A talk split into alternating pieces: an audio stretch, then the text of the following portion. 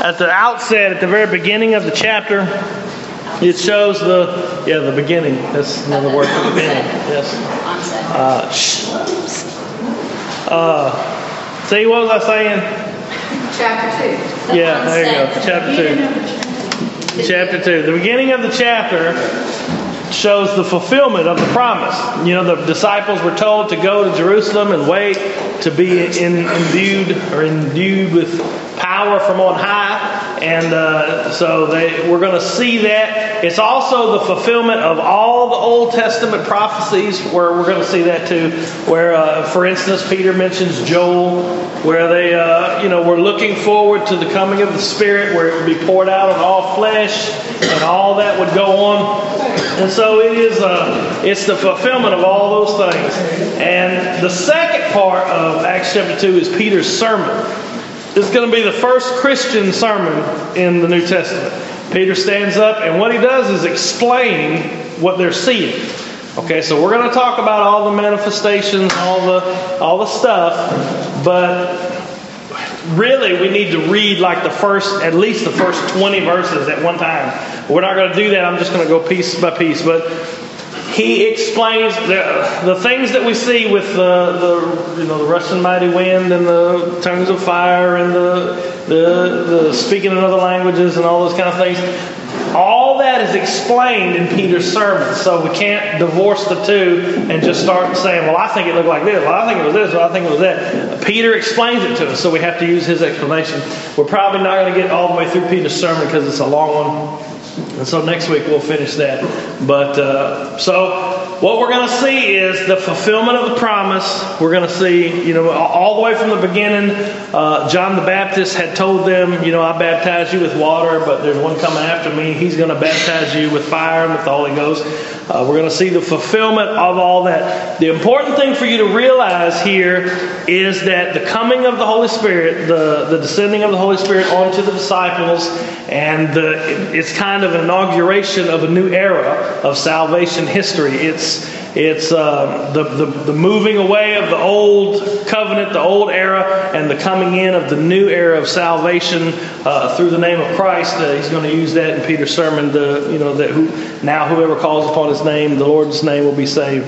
Um, the coming of the Spirit is not a separate entity, a separate thing from the ministry, life, death, and resurrection of Jesus. Okay? The coming of the Spirit is the fulfillment of Jesus' ministry. Remember when we started the book of Acts, Acts chapter 1, we said really it, it should be called the Acts of Jesus, which he did by his Holy Spirit through the apostles. You know, but nobody's going to name it that, so it's really just Acts. So what we're seeing is we're seeing, and Peter's going to link the coming of the Spirit and the, all the events that go with it to the life, the death, and the resurrection of Christ.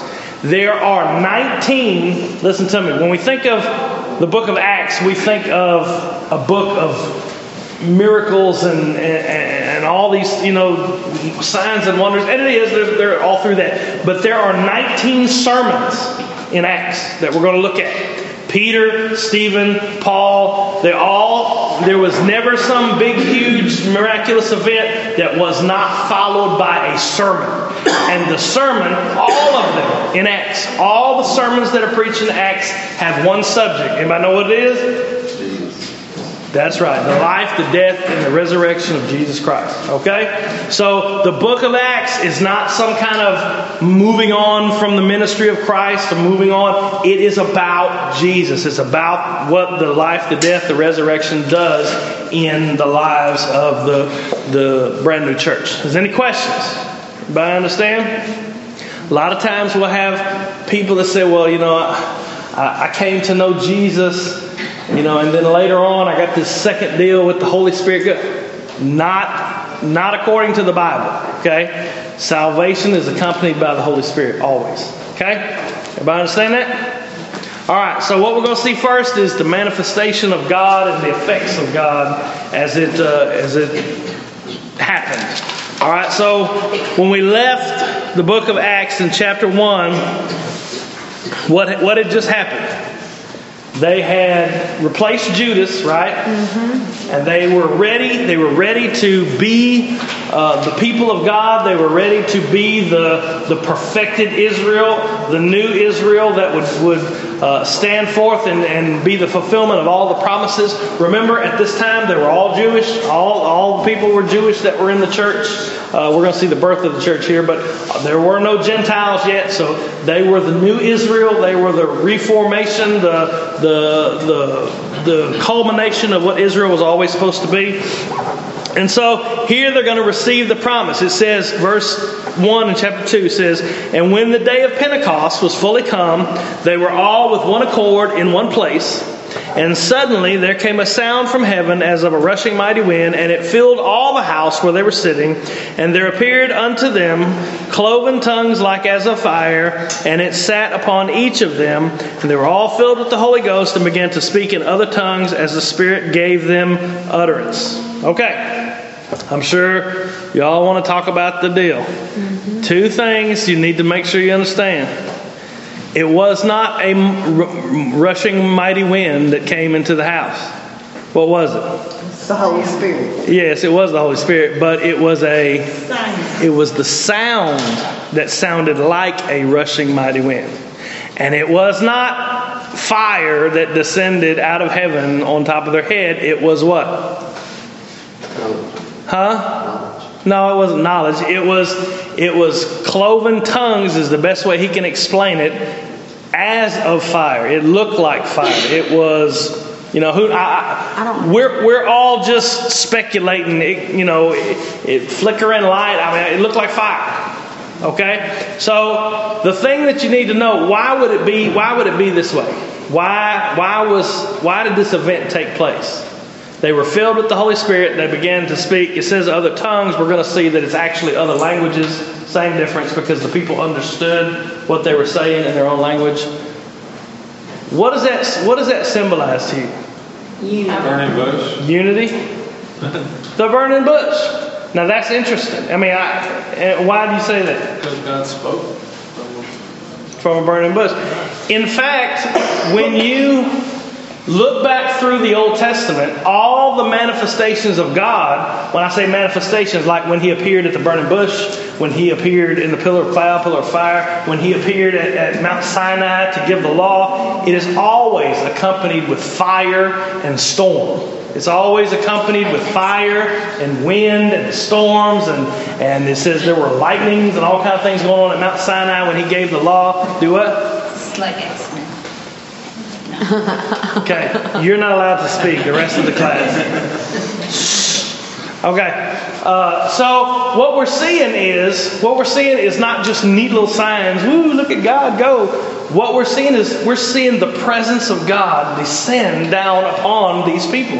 We're seeing the actual presence of God coming down, just like He came down on Mount Sinai, just like He uh, uh, showed Himself as a pillar of fire in the desert when He was leading the people, just as He appeared to Moses in the burning bush, uh, you know, just as He appeared so many other times and showed Himself to so many other people in the Old Testament. He is manifesting His presence and His His. Um, his self uh, in, the, in to these disciples in, in the presence of these disciples and he imbues them with this power that jesus said would come from on high and they are able to speak in languages that they had never learned. And we're going to see let's go ahead and read and i'll tell you how we know that and then we'll, we'll go back to we'll go back to talking about this. What I noticed about this is like, you know, from the burning bush and, and all, this was the first time that, you know, God had came and dwelled within, and nobody was afraid.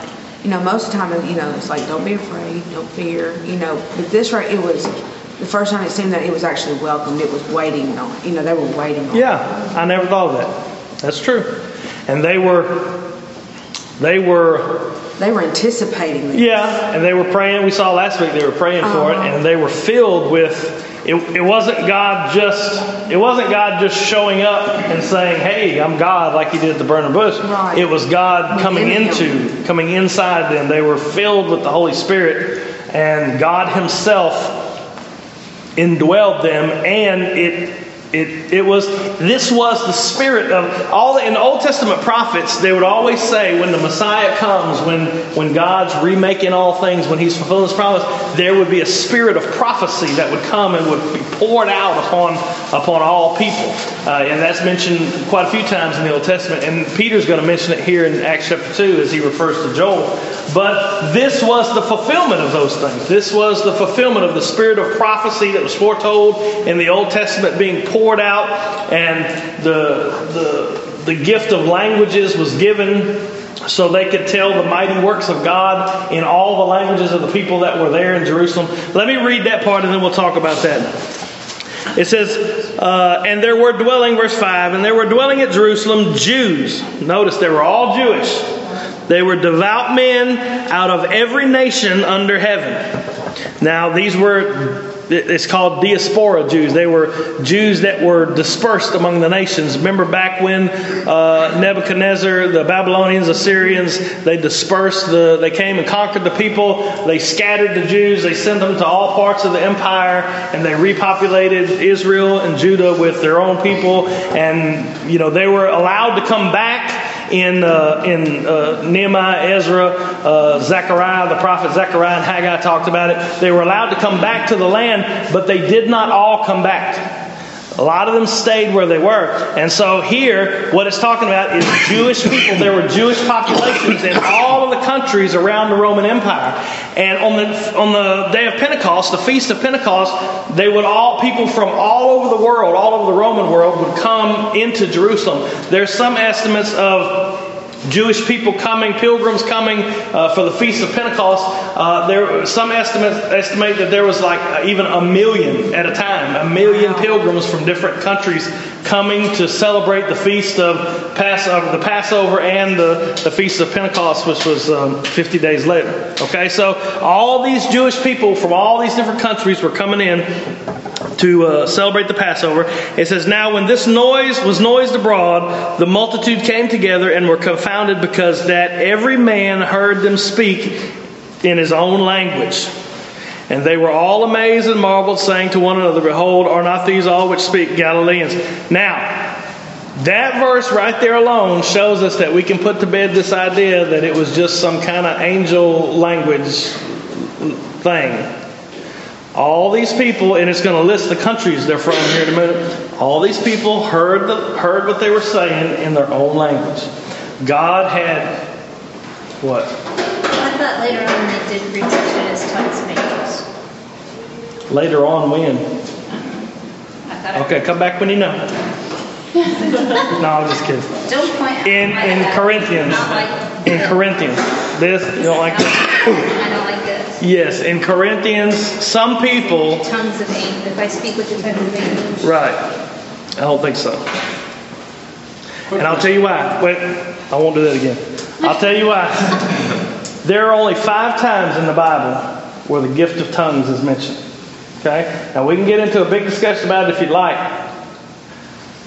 It's Acts chapter 2, which we know is known languages. Acts chapter 10, which is at Cornelius' house, and I can make a darn good case that it's known language is there. Acts chapter 19 is when the disciples of John received the Holy Spirit, which they didn't know anything about. Uh, and then you have Paul um, uh, chastising the Corinthians in 1 Corinthians chapter 12 and 1 Corinthians chapter 14 about the misuse of the gift of tongues. Okay, that's the only time that it's mentioned in the Bible. Now that is 1 Corinthians 13, where he talks about the supremacy of love over gifts.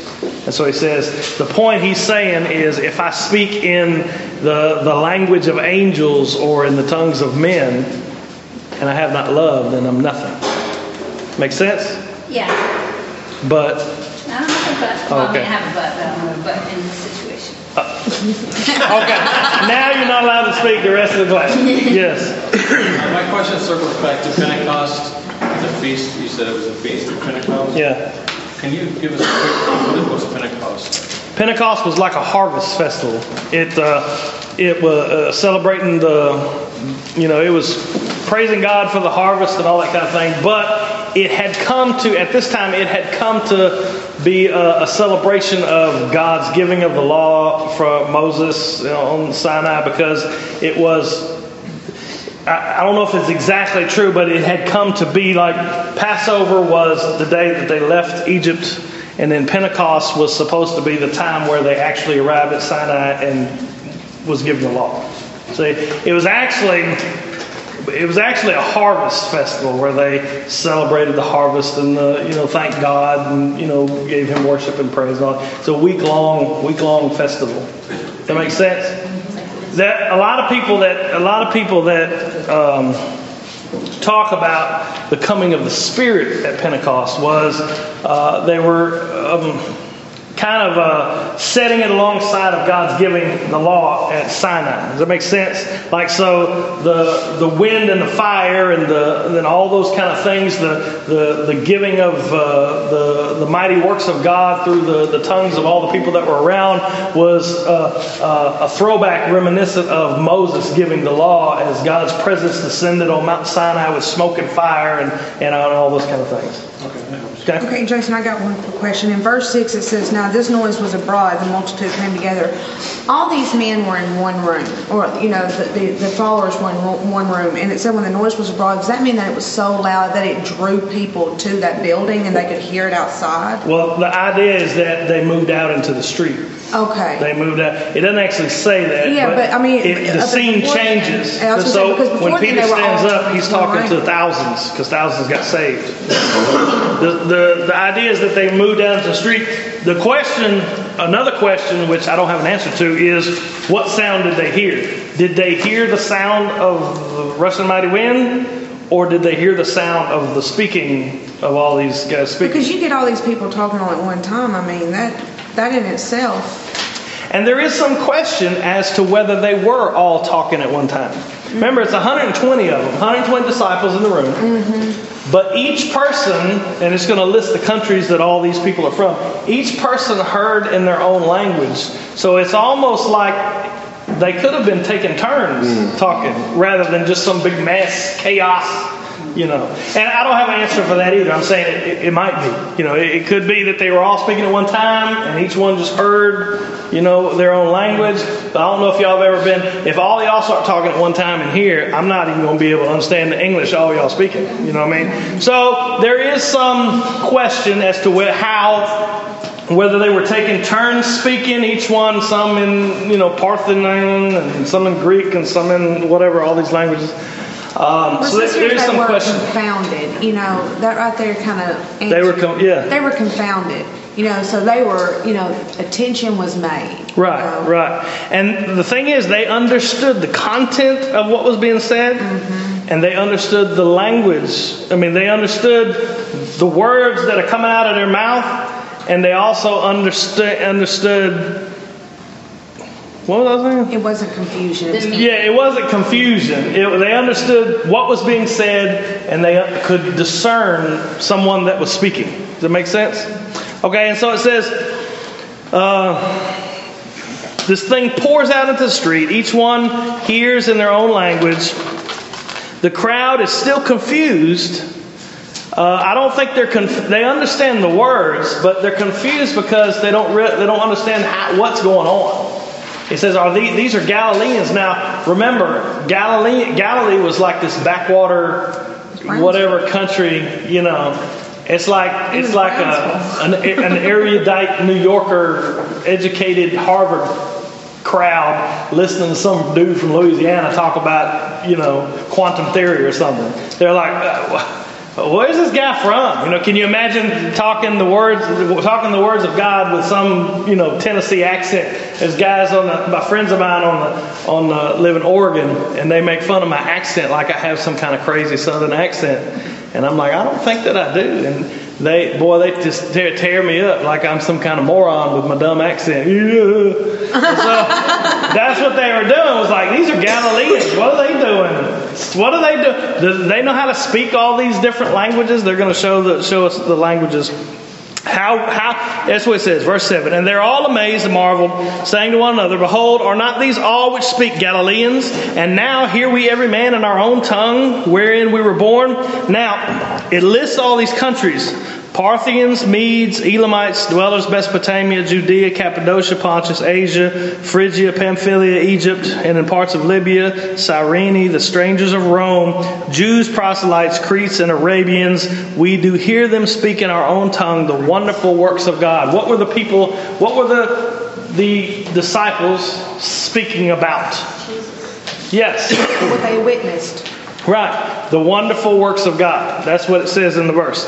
And, you know, if you look at the sermons that we're going to see all through the book of Acts from Stephen, Peter, Paul, all, all the different disciples, they all run through, they all run through the history of Israel and how God worked through Israel, made promises to Israel, made promises to his people, miraculously saved his people, and they all work their way all the way up to Jesus and present Jesus as the fulfillment of all these promises, the fulfillment of all of these things. And so that's what I think, that's what they were speaking of. They were doing the same thing Stephen's going to do in Acts chapter 7. They started with, you know, uh, the, the wonderful works of, of God that all these guys knew about from the Old Testament, and they worked their way up to the fulfillment of what who Jesus is and what he did. Okay? Why do you think he mentions the countries they're from? Anybody know? But because Jesus told the disciples to go spread his word to the uttermost parts of the earth, and this right here was showing that in that moment, God was doing what he told them to do. He was putting it within them, and it just spread like wildfire. That's true. That's true. A lot of these people. To prove that all the people don't speak their own language. Right? That's true. Now, all the people in the, at this time, Koine Greek was was kind of like a merchant language. I mean, if you was going to do business anywhere in the known world, you was going to have to speak Greek uh, because that's what they did. So they could have, he could have, he could have stood up and just spoke spoken in Greek and. Uh, or, or even they're Jewish, they probably knew Aramaic too. They, he could have done that. Um, if you look, I don't have time right now, but if you look at the countries that's listed, a lot of people have tried to map the countries out and see, you know, if there was some kind of pattern or whatever.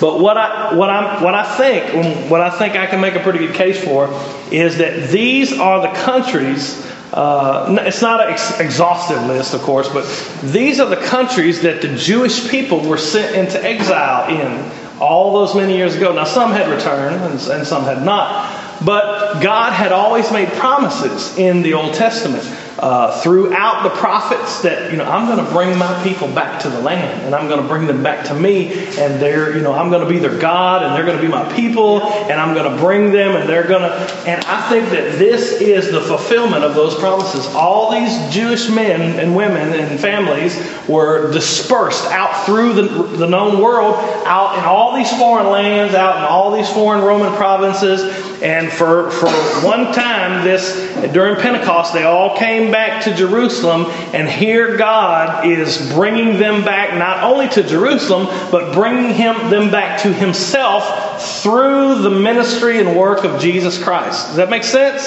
So, this is when you read uh, uh, for instance, I just did a thing on Zechariah 8, and it talks about the promises God says that I will, I will bring my people back to the land, and I will be their God. I will dwell among them. I will pour my spirit out on them. I will, all of these things. And I think that this is the fulfillment of it. All these different countries where Jewish men and women came back from all of these countries, and here God spoke to them in their own language through by the Holy Spirit. And we're going to see here in a moment that uh, 3,000 of them got saved right there at, the, at, at Peter's sermon. And then the next day, 5,000 got saved. And so, right there on the first two or three days of the birth of the church, there's 8,000 Jewish people that are in relationship with God again, back in the land, back in the city of Jerusalem, back in the, the fellowship of God. Does that make sense? Do you see how what, what we're talking about here is the fulfillment of the promise?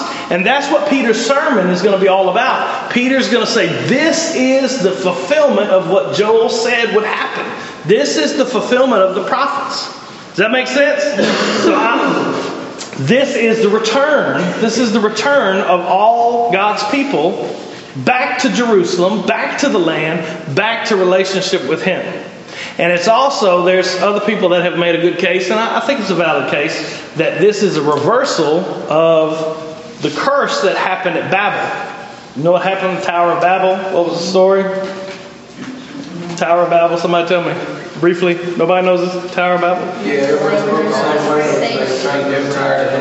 Genesis 11, everybody, their one command was to go forth and multiply, spread spread across the earth, and that's the one thing they didn't do. They said, "We're not going to go. We're not going to spread out. We're going to stay right here. We're going to build a tower up to heaven." And God said, "You know, because you disobeyed, I'm going to come down. I'm going to confuse all your languages and spread y'all out." And here we see them all returning from all the different countries all around the, the world back to Jerusalem, and the, the, the mighty works of God are being proclaimed in, in you know, the, the language they can understand. Make sense? Questions? No. Okay. That okay, it doesn't matter. All right, so there we go. It's a fulfillment of Isaiah. I wrote it down, Isaiah 11, 12. Let me read that to you. Isaiah 11, 12. Is Isaiah still in the Bible? That's I do. Parts of it. All right, this is a promise in Isaiah 11 11. It says, And it shall come to pass in that day that the Lord shall set his hand again the second time to recover the remnant of his people, which shall be left from Assyria and Egypt, from Pathros to Cush, and from Elam to Shinar, which is Mesopotamia, and from Hamath, and from the islands of the sea. And he shall set up an ensign for the nations, and shall assemble the outcasts of Israel, and gather together the dispersed of Judah from the four corners of the earth. That is one of the promises. Now, there's lots of promises like that in different prophets, but this is the fulfillment of that promise. He brought, not only did he bring the people back to the land from all the nations that they were dispersed in, but he brought them back into relationship with him through Jesus Christ and through the work of the Spirit in their hearts. Okay? Make sense? They heard the mighty works of God, and then this is the response they had. Some of them wanted to know more, some of them just mocked and rejected. Uh, verse 12 says, um, And they were amazed and were in doubt, saying one to another, What meaneth this? They, they wanted to understand what was going on. And then it says, But others, mocking, said, These men are full of new wine. Now, a, a, lot of people say new wine is, there's two words for wine in the Bible. Um, oinos means just wine, and gleukos, which is new wine or sweet wine. And so they, uh, the idea of them being drunk, it does not mean that they were all falling down all over themselves and slobbering on the floor and making weird sounds like some people do in church today and saying that they're drunk on the Holy Spirit. The idea, the idea was that they were hearing, they were hearing, okay, I'm from Parthia, right? I speak Parthian, okay? And I hear Mr. Benny over here, he's telling me the mighty works of God in Parthia, okay? I understand what he's saying.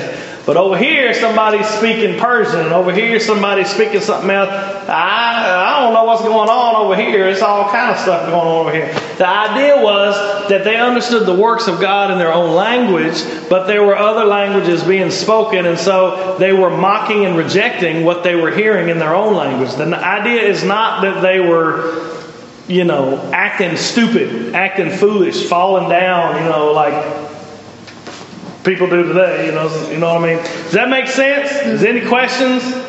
Okay, because don't be. If you fall down around here, I'm gonna call the ambulance. All right. So I I understand, so just as today, some accepted and some denied. Exactly. And and it'll you'll see that all through Acts. I mean, Peter's sermons, Paul's sermons, Stephen's.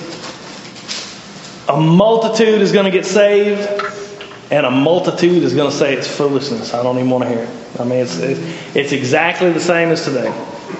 Okay, and then the rest of what we're going to look at, and we won't have time to finish it, but we're just going to get started, is this stuff happened, and it's a lot of confusion going on. Not confusion as, you know, just a bunch of craziness going on, but confusion as, you know, what is this? What's happening here? What, what is this event that we're seeing? And so Peter is going to stand up and he's going to explain it to them. He's going to explain exactly what's going on. He's going to explain it from their own witness, and he's going to explain it from the scripture. It says, uh, verse 14, this is the first Christian sermon by Peter. It says, But Peter, standing up with the eleven, lifted up his voice and said unto them, Ye men of Judea, and all you who dwell in Jerusalem, be this known to you, and hearken to my words. These are not drunken as you suppose, seeing it is but the third hour of the day. It's nine o'clock. He says, It's nine in the morning. You know, I ain't been drinking. We ain't even had breakfast yet. Uh, I love that he doesn't beat around the bush. He says, Y'all listen up. He says, This is what he's going to say. He's going to say, God has fulfilled Joel's prophecy. Uh, verse 16. Where am I at? 16. He says, This is that. This is that which was spoken by the prophet Joel. And then he's going to quote an extensive part of Joel's prophecy. And it shall come to pass in the last days, saith the Lord. This is Joel. This is a quotation from the Old Testament. I will pour out my spirit upon all flesh, and your sons and daughters shall prophesy. Your young men shall see visions, and your old men shall dream dreams. On my servants and on my handmaidens I will pour out on those days of my spirit, and they shall prophesy. I will show wonders in heaven above, signs in the earth beneath, blood, fire, vapor of smoke. The sun shall be turned into darkness, and the moon into blood before the great and notable day of the Lord. And it shall come to pass that whosoever shall call upon the name of the Lord shall be saved. That is a, that entire section is a quote from Joel from the Old Testament. Okay, so he's saying this is that. What you're seeing right here is the fulfillment of what Joel prophesied. Uh, there is a lot of people that say, well, it's not exactly that, but you know, you just can't get around what Peter said. He said, this is that. This is the fulfillment of what Joel spoke. Now, we're going to talk about the different things that Joel said, uh, but the context of Joel is Joel chapter 2 was Joel is calling them to repent. Go, in Joel, if you go back and read it, he's calling the people of Israel to repent after this big locust uh, swarm has devastated the land. And then he tells them there's going to be something much worse coming on the day of the Lord. And he starts talking about the day of the Lord, and that's where all this comes into play. And so Peter is saying this is what Joel prophesied about the day of the Lord when it comes, when I'm going to show miracles in the earth and in heaven, and uh, there's going to be all this all this stuff going on, and uh, blood and fire and smoke and and all these things. Uh, the one of the things that we need to see is verse 17 says, It shall come about, it shall come about, it shall come to pass in the last days. Peter was saying that the last days have arrived. Okay? Now, in the New Testament, over and over again, or in the Old Testament, the prophets always talked about the last days. In the last days, God's going to do this. The last days, God's going to do that. The last days, from a New Testament perspective, is the time between the ascension of Christ and his second coming. We're living in the last days right now. Doesn't mean like the world's going to end tomorrow, although it's very possible it could. Uh, but if it goes on for another thousand years, we are still in the last era of salvation history. There's not going to come a new Messiah, a new way of salvation, a new law, a new scripture, a new word from God that has never been heard before. That's it. God has spoken everything He has to say as far as Scripture. You know, I'm talking about what is written, the, the Christ that He has sent. The only thing left for us is the, the, the culmination of history. The culmination of history. And so, what He's saying is, we're living in the last. We're living in the last days. I can prove that to you. I didn't write them down, but all through all through the Scripture. I wish I'd have wrote them down where it says, uh, I'll show you some other time. All through the New Testament, Paul, Peter, James, they say in these last days. John says in 1 John, he says, little children, we're living in the last days. You know, all through the New Testament it says that. So Peter is pointing to the fact that Jesus has come, Jesus has died, Jesus has risen again, and the Holy Spirit has come and indwelled the believers, and now the church is being built. These are the last days. From the time that the Holy Spirit came to the time when, whether it be this afternoon or whether it be a thousand years from now, that Jesus returns in power and glory, this, these are the last days. He says, In these last days, all these things, I'm going to pour out my spirit. I'm going to pour out my spirit on, uh, on all flesh. See, I wrote a note that says, read the New Testament verses of the last days, but I didn't write down the verses. That was a joke. Okay. He said, I'm going to pour out my spirit on all flesh. In the Old Testament, the Holy Spirit came upon people, but it was usually for just certain times and certain tasks.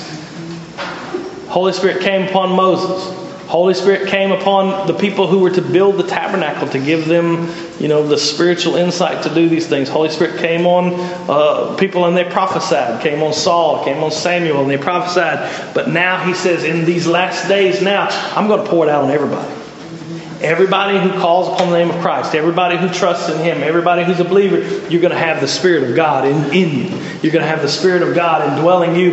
You're going to be, in, in the Old Testament, you were a prophet when the Spirit of God came upon you and you prophesied. Prophecy is not just telling the future, okay? Nine times out of ten, the Old Testament prophets were not telling the future, they were saying, This is what the sovereign Lord says.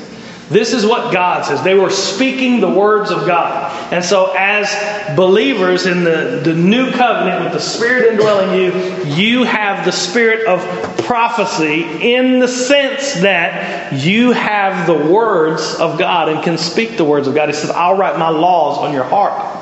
Now, we're not talking about saying, hey, God told me your redheaded cousin's coming to see you in three weeks. And you're going you know. We're not talking about nothing like that. We're talking about when, when for example, when you are at work and you are witnessing, or at school or whatever, you're witnessing and you quote a Bible verse, or the Spirit leads you to speak in a certain way that, that aligns with the truth of God's Word and the truth of what this Bible says, you are forth telling, you are prophesying, you're preaching, you're witnessing. Does that make sense? Mm-hmm. We all have you we don't have to go through another person anymore to hear from God or to speak for God. He's given us His Word, He's given us His Spirit. You and I all are priests, so to speak, and prophets. What? Okay. Does that make sense? So when he says, I'm going to pour my spirit out on all flesh, he says, it's not just going to be the certain ones who are leading, the certain ones who are preaching and ministering. It's not going to be those guys. It's going to be everyone.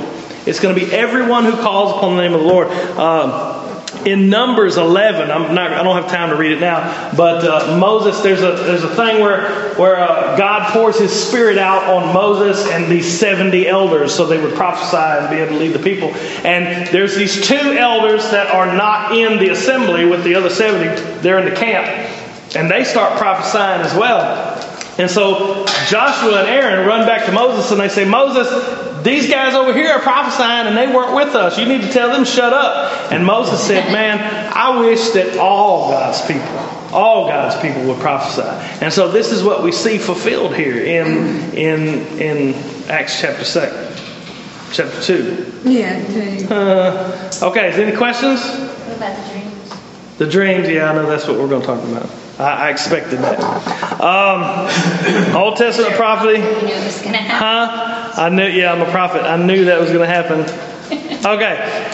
So, first, let me do the miracles.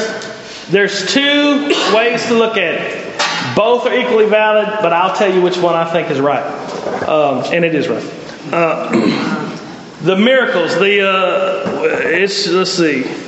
I shall show, show wonders in heaven above, signs in the earth beneath, blood, fire, vapor of smoke. The sun shall be turned darkness and the moon blood before the great notable day of the Lord come. Okay, Peter said that that was fulfilled, but, you know, didn't really see it at the time. So, what is he talking about there? There's two ways to look at it. The first is it's called, they call it the already and the not yet.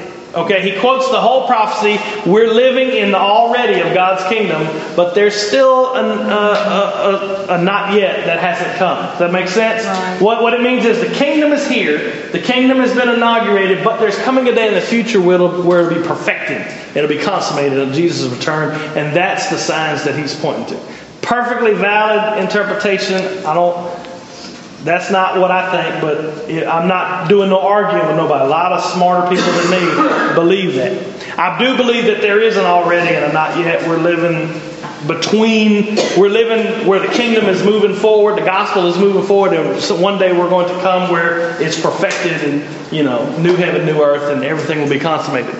I think that these are the miracles and signs that were seen from the resurrection I mean, from the crucifixion all the way up to Pentecost. Okay? What happened at the crucifixion? The sun went dark, earthquake.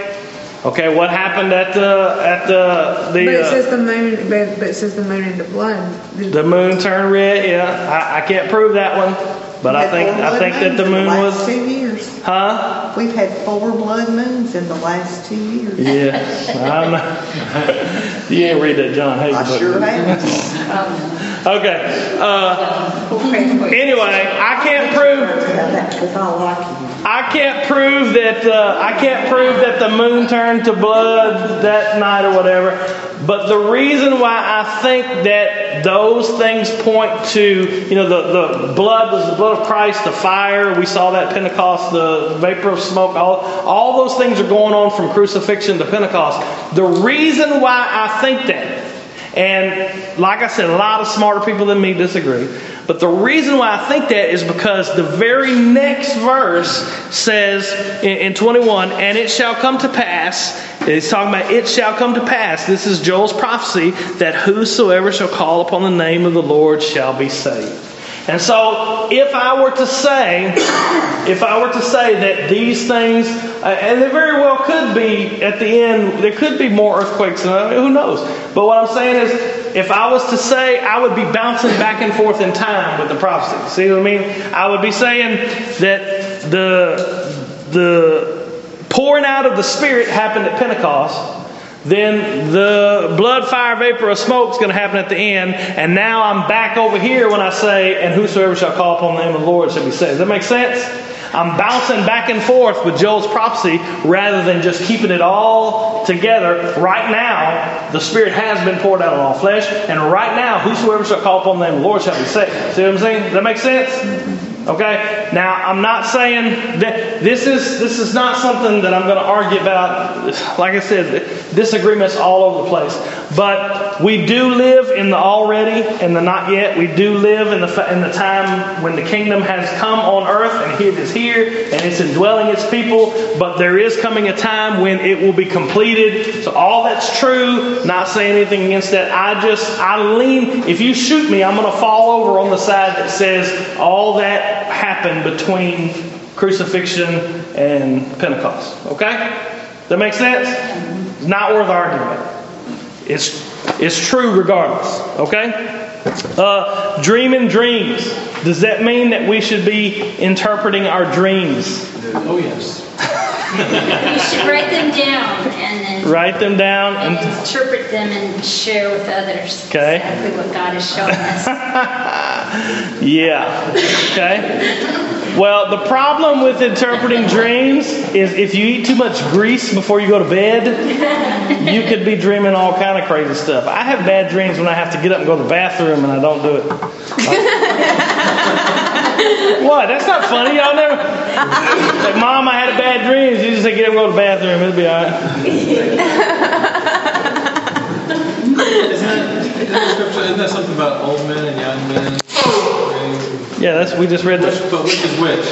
Can you, can you read it again? Uh, I don't think. It says, and your young men shall see visions, and your old men shall dream dreams. So you get the dreams Yeah. and then the younger people Get get the the visions. visions. Ah! Okay, once again, Peter said this is that. So I'm, that is fulfilled in what was going on right then. It was fulfilled.